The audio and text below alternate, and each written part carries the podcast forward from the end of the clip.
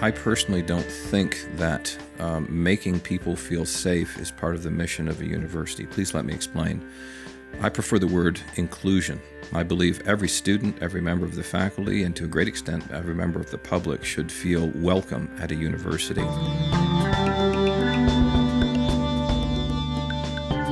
The reason I don't use the word safe is because once they get there, I want to challenge them challenge assumptions that they've probably had in many cases since childhood. So I don't like the idea of a safe space. I like the idea of an inclusive, respectful space, a civil space in which we can have the sort of discourse that a university arguably exists for. From Appalachian State University in Boone, North Carolina, this is Sound Effect. Now here's your host, Megan Hayes. Constitutional law professor and radio show host Stuart Harris is a former environmental, civil rights, and First Amendment attorney who has advised the Army Corps of Engineers on civil works projects throughout the continental United States, including drafting congressional testimony for the Assistant Secretary of the Army for Civil Works. In private practice, he concentrated on environmental, civil rights, and First Amendment law, notably obtaining a half million dollars for a public official who had been libeled by a newspaper. Harris is a law professor in the Duncan School of Law at Lincoln Memorial University in Harrogate, Tennessee. He graduated from Princeton University in 1983 and has taught law at institutions throughout the Southeast since 1999. He also hosts a nationally syndicated public radio show, one I thoroughly enjoy listening to, called Your Weekly Constitutional, which is produced by WETS, a national public radio station in the Tri Cities, Tennessee, Virginia region. Harris is on our campus as part of a week long series of events devoted to discussing the First Amendment and, in particular, matters of free speech and expression on our college campus. We would like to keep this discussion going beyond this week, and so we've asked him to join us in the podcast studio to think through some questions submitted by our students, faculty, and staff. Stuart Harris, welcome to Appalachian State University and welcome to Sound Effect. Megan, it is an honor and especially an honor to meet a loyal listener. Excellent. Well, I enjoy the show very much. And it's a real treat to have you here. Last night you hosted a panel discussion. We had faculty, students, student development professionals, we had legal experts. And they were all debating some really interesting questions. They're relevant to our campus. I believe they're also relevant to college campuses across the United States. So I wanted to continue that discussion now, if we could, or begin it for those who weren't there last night. And one of the things I wanted to do was just start with the basics, which we did cover last night, but I think it's great to mm-hmm. kind of set the tone. So, what rights are afforded Americans under the First Amendment? And also what rights are restricted. And if you could talk a little bit about what the historical and legal basis is for those restrictions. Sure. Um, the First Amendment is deceptively short, it's 45 words. And it reads I hope I get this right Congress shall make no law respecting an establishment of religion or prohibiting the free exercise thereof, or infringing freedom of speech or of the press, or the right of the people to peaceably assemble and petition the government for a redress of grievances. Now, there are five different, depending on how you count them up, freedoms that are in there. And as you can tell, they are five of the most cherished freedoms we have. I mean, religion is probably one of the most important things to people, whether they are religious or not. I mean, people who are atheists or agnostic also hold their beliefs very strongly frequently. Uh, freedom of speech, freedom of the press are essential to the functioning of our governmental system, and they're also very much a part of our personal autonomy. And people uh, rightly get upset when anyone tries to tell them what they can or cannot say. And then assembly, of course. Assembly is one of the ways that we get together and protest the government or protest other things or simply express our opinion about something. And then, of course, being able to go to our government and say, hey, this is a problem through a petition or some other means is one of the most important rights that we have as Americans. So that's why the First Amendment is identified by many people as being the single most important part of the Constitution of the United States. I would just like to take a moment because people are not in the studio and could not see that you recited the entire First Amendment without looking at anything. Well, that's pretty impressive. I probably made a mistake or two along the way in terms of the words, but I think we did identify the five freedoms that are there. And as I said, it's a very short amendment, so you don't have to go on at great length in order to say something very important. One of the things that you hear people say all the time is, oh, you can't yell fire in a crowded movie theater. So there are some restrictions on that speech. Can you talk a little bit about that and what kind of the basis is for restricting those? Sure. If we want to focus on freedom of speech, um, I'll first acknowledge that the Supreme Court opinions in this area are very they're very complicated. It's often considered to be one of the most difficult parts of constitutional law, in addition to one of the most fascinating. One way to look at freedom of speech is to start out from the absolute that the text of the amendment actually suggests. Congress shall make no law infringing freedom of speech or of the press. Now, some people simply say no law means no law, and they, we call them First Amendment absolutists.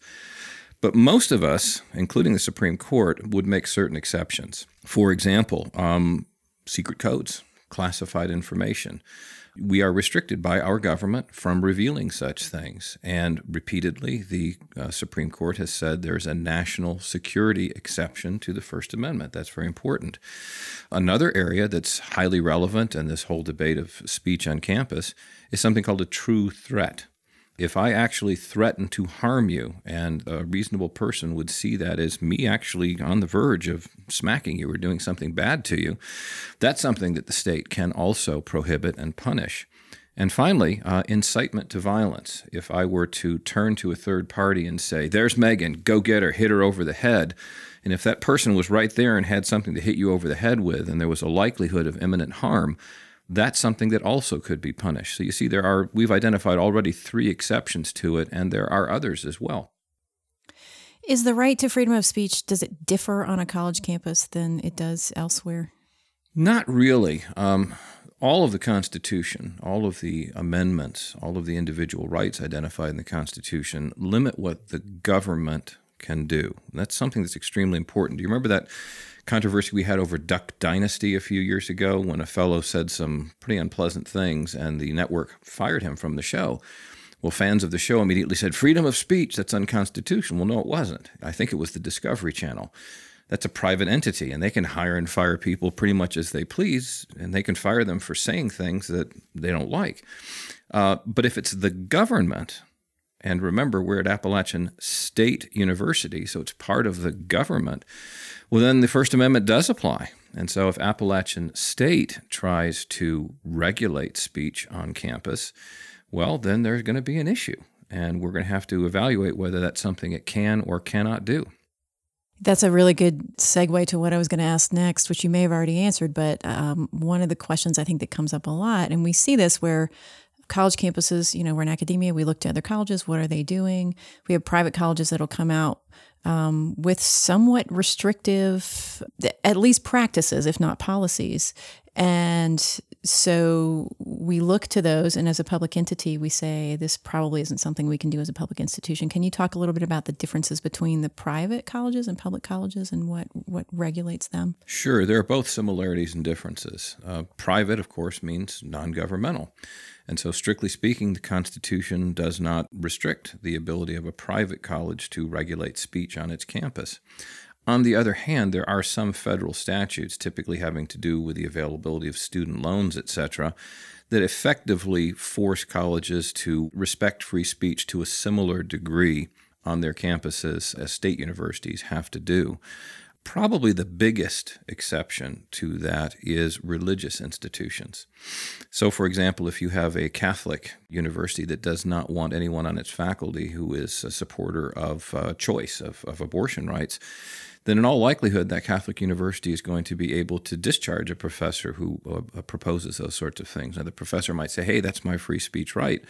But the Catholic university will say, no, this is our free exercise of religion and that's going to trump whatever free speech rights you have. And by the way, we're a private entity, we're the Catholic Church, and so the Constitution doesn't apply here anyway. Hmm.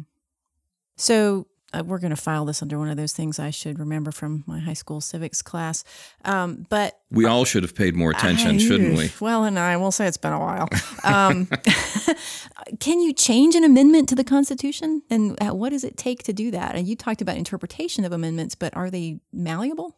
Oh, absolutely. The Constitution contains an article, Article 5 which mandates uh, several different methods by which the Constitution can be changed the one that's always been used for every one of the 27 times the Constitution's been amended has been a two stage process. The first stage has been in Congress, where two thirds of each House of Congress have to agree upon a proposed amendment.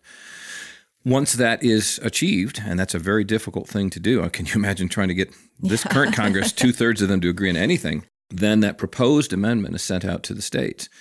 Now, three quarters of the states must now ratify this, and it's the state legislatures in each case.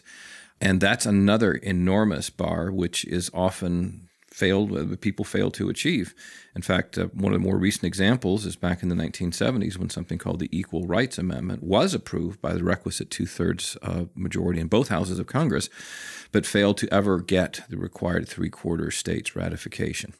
So, there is a lot of discussion on our campus and, quite frankly, campuses across the country about hate speech.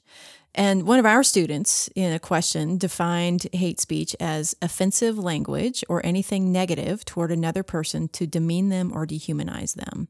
Is hate speech defined under the law?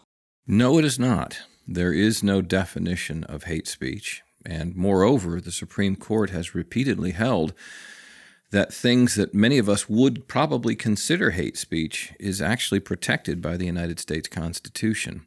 A recent case is the case of Snyder versus Phelps, or Phelps versus Snyder, I forget which it was, where a very hateful group that calls itself the Westboro Baptist Church, which is known for uh, having signs with very offensive language on them, like God hates fags, things of that sort that group has a, a crazy theory that God is punishing America for its support of gay rights, and it's punishing us in a very specific way by God is killing our soldiers who are overseas. And following this twisted logic, these people show up at the funerals of American service members with their hate filled speeches, including some like, Your son or daughter is burning in hell. Can you imagine mm. if you lost a son or a daughter and some hateful person showed up and was saying things of that sort. I mean, they're obviously doing it for publicity. Um, Mr. Snyder, the father of an American serviceman who was being so treated, or I should say his funeral was being so treated, actually sued Phelps, the Reverend Phelps, the head of the Westboro Baptist Church, um, on the basis of an, I think it was intentional infliction of emotional distress. He won his case. The father did at the trial level, but it was reversed went all the way to the Supreme Court, which upheld the reversal. And get this the grieving father of the American serviceman had to pay more than $40,000 in legal fees to these hateful people because wow. the Supreme Court said this was such a clear principle of American law that hateful speech like this was protected. Wow. Yes, wow, indeed. I mean, it's often said that the First Amendment, it's, it's not necessary to protect popular speech. Hi, Megan. How are you? No one's going to object to that, right? Right. It's hateful speech, or I should say, offensive speech or unpopular speech that requires First Amendment protection. And that brings us by uh, back to the definition that one of your students offered for hate speech. Anything that's offensive. How do you define that? Right. What offends me might not offend you, and vice versa. Um, anything that demeans another person, well, you've now just outlawed about 90% of current political rhetoric, right? Anything that targets a person because of his or her identity. Well, now we're actually getting closer to something that I think we can discuss. Of all the things that the, the First Amendment currently protects, that I think one could make an argument should be somehow restricted, or the Constitution should allow restrictions, are, are speech that is directed at a person because of who that person is. So if I were to attack you because I don't know your religion, but let's just say you're Jewish. Anti Semitism is in the air these days. If I were to attack you because you're white, if I were to attack you because you are a woman, now, arguably, you have no control over any of that. I mean, you were born Jewish, you're born white, you're born a woman. And I'm attacking your position in the body politic as a member of society on that basis. That, I think, is probably the closest anyone's ever come to a workable definition of hate speech. Could we outlaw or should we be able to outlaw that type of speech? There's an ongoing debate over that right now. And though I tend to be very much close to the free speech absolutist position, and I quail at any restrictions by the government on speech, I understand we're seeing the rise, especially of right wing hate groups right now. And we're seeing a resurgence in anti Semitism fueled by the internet it's very frightening what's going on about it. It's not just here, it's all over the world. I never thought we'd have another decade like the 1930s. I thought we'd learned our lessons. I thought we'd beaten the Nazis, but the Nazis never really left, did they? Mm. And so I think it's I've not changed my position yet on hate speech, but I'm willing to listen and have people convince me that maybe there's something we could be able to do about it if we define it narrowly enough. Right. Well, and I think that leads into this next question, which several members of our campus community asked. And I'm consolidating those questions because there were several along these lines about asking what is that line between free speech and creating a safe learning environment. And so when we talk about words and what makes us feel safe or what makes us feel unsafe, do words actually make us unsafe? I will quibble with the choice of the word safe because I personally don't think that um, making people feel safe is part of the mission of a university. Please let me explain. I prefer the word inclusion. I believe everybody, every student, every member of the faculty, and to a great extent, every member of the public should feel welcome at a university. But the reason I don't use the word safe is because once they get there, I want to challenge them. I want to challenge them with ideas that are maybe completely diametrically opposed to theirs and ideas that might make them feel extremely uncomfortable. I want to do it in a civil environment. And I don't want to attack anybody individually, but I want to talk about things that are near and dear to people's hearts and challenge assumptions that they've probably had in many cases since childhood. So I don't like the idea of a safe space. I like the idea of an inclusive, respectful space, a civil space in which we can have the sort of discourse that a university arguably exists for. Yeah, because, you know, you went to law school and I think of sort of that you know, Hollywood perspective of law school. It's this very Socratic, you know, mm-hmm. combative professor student environment where, you know, you're being challenged and possibly even made to feel extremely uncomfortable, maybe feel belittled. And so th- that's really interesting to me because um, you may walk out of there feeling emotionally beat up, maybe not because of who you are, but because you are being challenged to learn in a different way. So I'm interested in that line between people walking out of a classroom feeling degraded because of who they are that they can't change or feeling really challenged and maybe emotionally feeling very upset because they were forced to think or to learn or to question in a way that they aren't used to. Yes. Um, as a professor, I actually don't use what would be called a strict Socratic method that frequently because I find that it is too intimidating. There's a power imbalance in that room, right? And I'm on the powerful side of that balance. And so I try never to do anything that's going to make an individual personally uncomfortable. In fact, maybe I'm too much of a softy sometimes. Maybe I don't go far enough in challenging people. But my general rule is that I will challenge your ideas. I will challenge your position, but I will not challenge you. I will not say that because you are a woman, you shouldn't be here, or that's just something a dumb woman would say, mm-hmm. which has happened in some law schools, especially if you go back a few decades. Um, but I might challenge it. If you take a certain position on, on, abortion, for example, which is a very constitutional subject, I might say, well, why is that? What, what evidence do you have for that? Isn't that inconsistent with this position here? Or how do you reconcile that? And sometimes students will get very flustered when all of a sudden they're forced to defend and think through their positions, and maybe they recognize that there's some inconsistency in their thinking.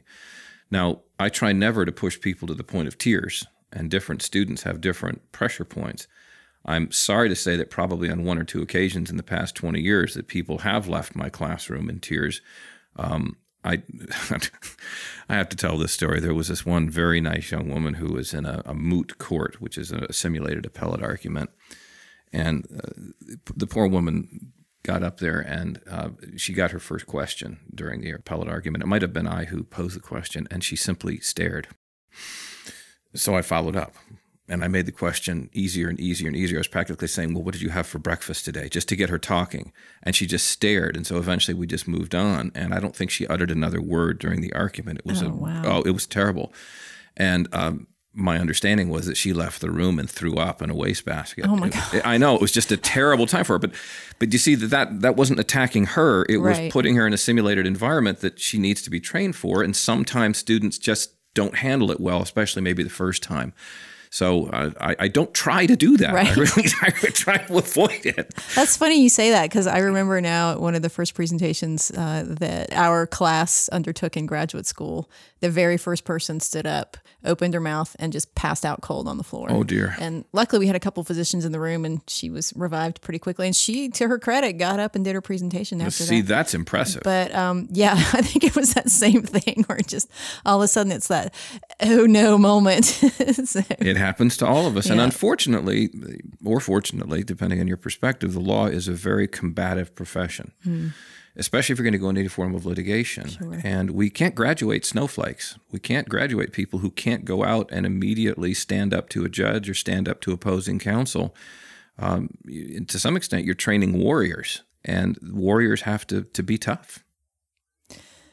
Yeah, because, you know, one of the things that I hear faculty and administrators say is it is our responsibility to prepare students for the next step. Right. And when they leave here, if they have not been challenged and they they haven't failed and they haven't had those some of those experiences that are quite tough emotionally, they're not going to make it in you know in the professional environment.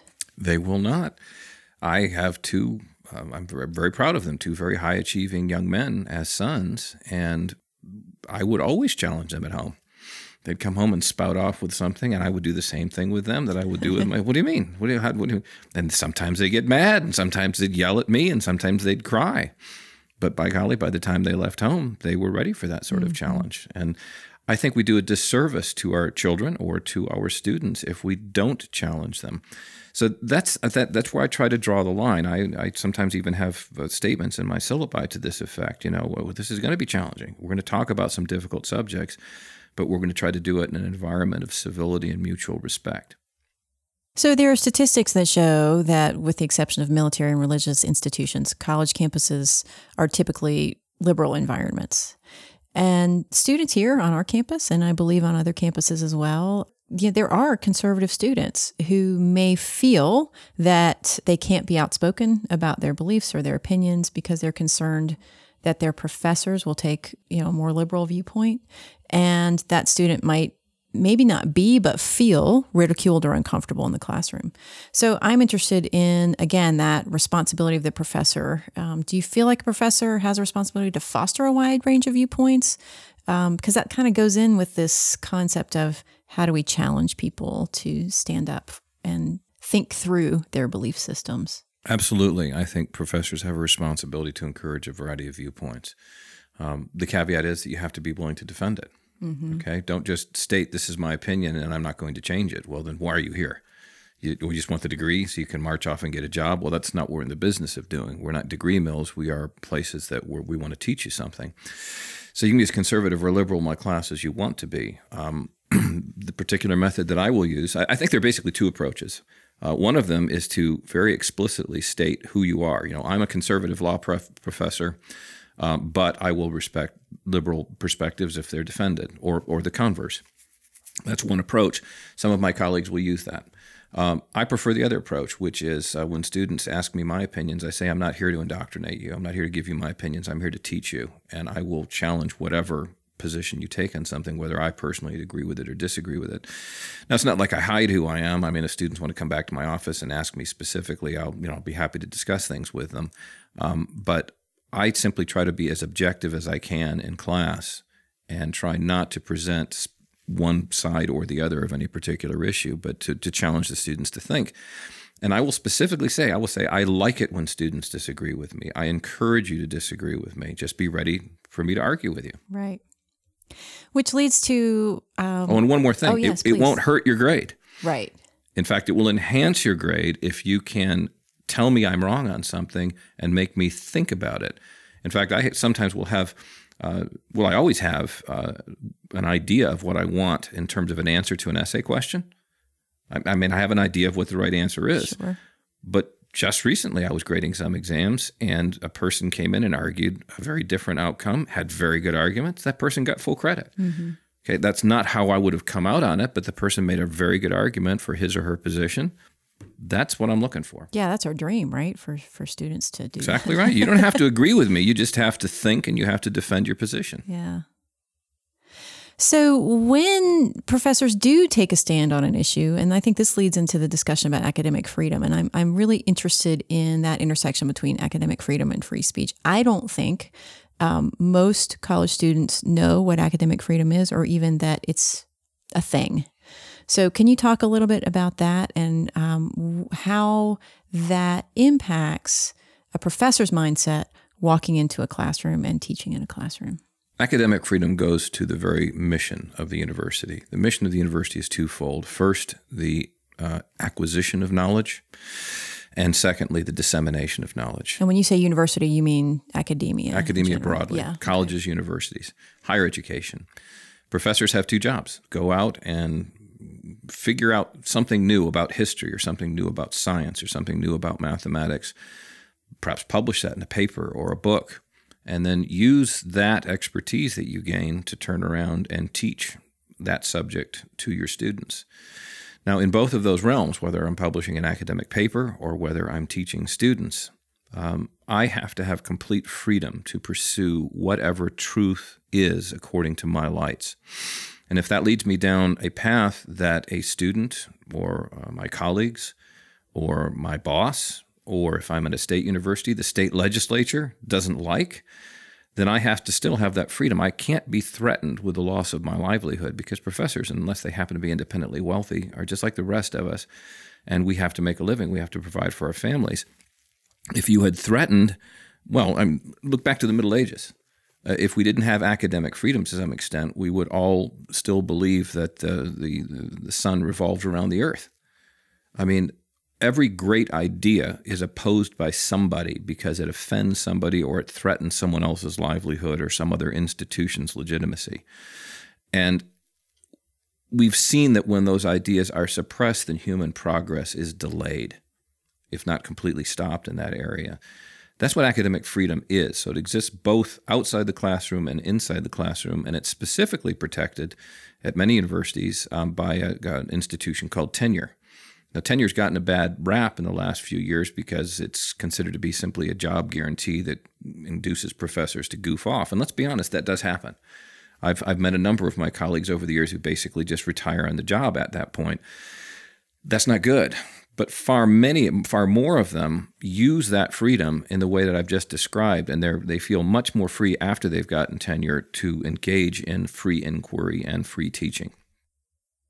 And that tenure process, which again, I'm not sure students really understand what that means because they go into class and they, you know, they're taught by the instructor at the front of the room. That person, I mean, I teach a class. I'm not a professor. I do not have a PhD. Right. I'm an adjunct instructor they'll call me professor sure. out of you know respect and um, i always correct them because i'm very cognizant of the fact that i am not um, but that tenure process is also something that's very rigorous and involves a lot of challenge on the professor level as mm-hmm. well mm-hmm. typically as was discussed last night it's about a six year process and if you're hired as an associate or excuse me as an assistant professor on something called the tenure track and even though your contract is initially renewed only on a typically on a year to year basis the expectation and the hope is that you will satisfy the requirements of tenure, which typically involve publishing a certain number of peer reviewed articles um, that your colleagues are impressed by, and also doing a, a, reasonable job in the classroom and serving on committees to a satisfactory extent. Such a probationary period. Um, as was pointed out last night, theoretically, academic freedom protects you at that stage, but when you're on a year to year contract, how protected do you feel? Once you get over that hump and you actually have tenure, then you really sort of can blossom. I think most people feel as if they've got a lot more freedom once they've got that that that protection uh, down the road. So tenure is extremely important. You've touched upon something, however, that is a real issue in academia right now, and that is that the tenure track is disappearing, and more and more institutions are moving toward adjunct models or contract professors or visiting professors who rotate in and rotate out. And those people don't have nearly the job protection that tenured professors do. They don't have the benefits. They typically don't have the salaries that professors do. So, in other words, we're, we're going to a gig economy in academia, and we're losing a lot of what tenure was designed to protect. And we're also simply not valuing our teachers and our people. And so, I'm hopeful that that trend will not continue indefinitely. Are we also losing the space in which um, academicians can challenge one another in terms of, you know, you put forth an idea, an idea that may be a great idea, but I don't agree with that idea. Absolutely. If two tenured professors are arguing over something, they can just let loose. Okay. But if I'm a brand new assistant professor at the university and here's a full professor with tenure and he or she's disagreeing with me, just how forceful am I going to be in my disagreement? In fact, maybe I've even chosen topics to research and write about that I think will please that professor because he or she's going to be voting on me in a few years.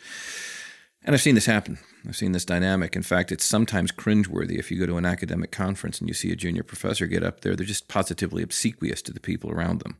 Um, that's not good for academic freedom. It's not good for the pursuit of knowledge. Uh, it's not good for uh, the intellectual climate at a university. Uh, similarly, it's not good if anyone in a classroom, whether it's a professor or the students, feels constrained by some outside reason for, for not expressing himself or herself um, uh, honestly. One thing that my university does, and I'll, I'll risk uh, criticizing my own institution, is that for the convenience of the students, we record our classes. Now, primarily, you're hearing the professor and seeing the professor on these video recordings, and I understand they can be very useful for students who have to miss a class or something. I suspect, however, that they retard classroom discussion. Many of my law students want to be judges or want to be politicians down the road. So, are they really going to honestly debate something that they think might harm them down the way? Probably not. I mean, if they're smart, they'll keep their mouth shut. And so, what's happened to the classroom? Yeah, I mean, and and I would imagine that extends beyond the classroom too, because we're such a recording happy society in general. It's terrible. I mean, I think about the things I did when I was 19. That Thank I'm so God there were no iPhones. Right?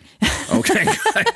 what really frightens me is that there were cameras, and that if any of those pictures actually makes its way online, okay, I'm sunk. Now, I, all of us do stupid things when we're kids. We all do stupid things. We say stupid things.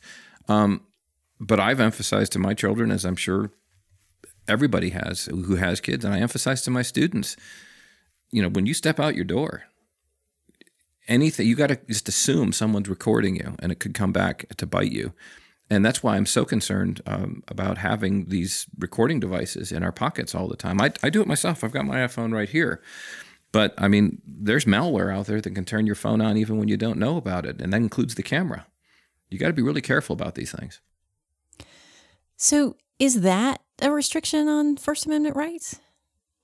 Is that a restriction? It's certainly something that inf- that that tends to suppress, or as we like to say, chill free speech. But again, as long as the government's not involved, Right. then there's not a First Amendment issue. And think about this also. We are voluntarily giving up enormous amounts of our privacy by posting stuff on Facebook that arguably shouldn't be there, um, by taking pictures uh, of ourselves and perhaps of our children that really are more personal or private. Uh, certainly, people who engage um, and that take selfies uh, of intimate acts are taking an enormous risk. Um, in fact, this has given rise to an entire First Amendment issue the issue of revenge pornography. Have you heard of that? Yeah. I have a colleague, Mary Anne Franks, uh, down at the University of Miami. Very impressive woman, former Rhodes Scholar, and a practitioner of Krav Maga, the um, martial art that the Israeli yeah. army does. I mean, she's kind of scary. Uh, she, she is a she's a scholar of of revenge pornography, and the typical scenario is that couple gets together. Typically, the man asks the woman for some racy pictures let's say she voluntarily gives them to her, um, gives them to him, but for his use only. And then they break up, and the next thing you know, the pictures are all over the internet, and a woman's life is ruined. I mean, some women have committed suicide over this, and it can go the opposite way as well. Um, and some men are in, in dire straits because of this. But that person has to some extent exposed him herself or herself to that potential. I'm not excusing the behavior of the other party. I'm simply saying that all of us need to be very careful about such things. Right. Yeah. I, I, you know, I have two girls, and um, I talk to them about you know the difference between um, protecting yourself and assuming responsibility for what happens to you. And, and I, so I use the cross the street. I'm like, you know, you cross the street, look both ways. Right. If you walk in front of a car and it hits you, it's not your fault because it's you know they shouldn't hit you. That said. You need to look both ways before you cross the street. Between you and a car, I know who's going to come out second best. Yeah. Right. Yeah. So, You know, I ask a lot of guests on this podcast a variation of this next question. Um, and it's really because I'm very interested in how change takes place in government um, and in large social structures. And college campuses have been places where student activism has historically taken the form of marches and protests. Certainly today is no exception.